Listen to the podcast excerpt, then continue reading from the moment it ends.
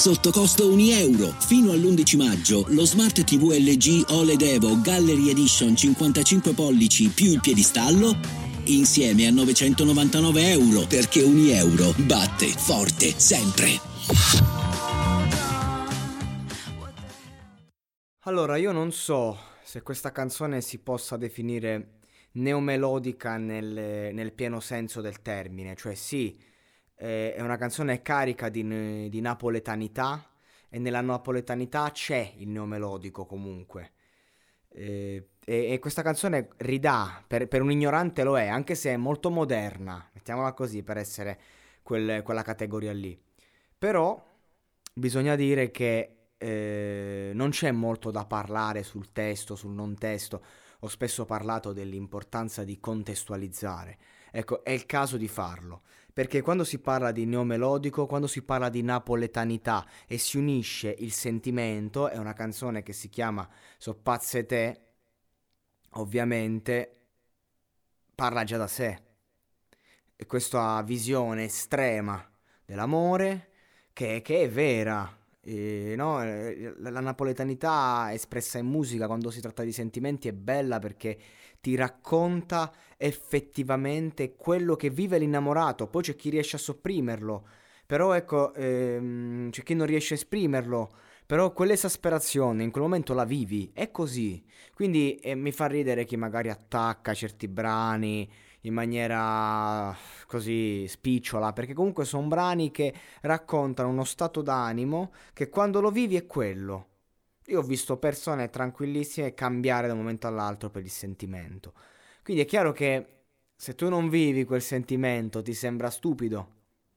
Se tu ascolti tutto il giorno un neomelodico, è chiaro che magari lo prendi pure un po' in giro, però molta gente magari ascolta questa musica col fare superficiale, la canticchia così giusto per, però in verità perché? Perché ricorda qualcosa dentro. Ecco, io alle hit estive, ai tormentoni del cazzo preferisco questa musica qui, che comunque è sincera, è cantata col cuore e ci vuole anche coraggio a mettersi a nudo in questo modo, anche se uno dice, eh, vabbè, no, no, no, ci vuole proprio coraggio. E allora io dico che questa canzone per me è ok io gli do la mia approvazione, mi piace molto, mm, cioè, contestualizzando. Quindi, ecco, per essere una canzone che vuole esprimere il suo concetto, lo esprime appieno. Quindi io spesso faccio critiche, eh, sì, ok, criticare, va benissimo quello che faccio, io sono fiero delle critiche che faccio, però io critico chi vuole fingere, chi non sa cosa sta facendo. Questi due signori a me sembra che sanno chiaramente cosa stanno facendo e lo stanno facendo mettendosi a nudo.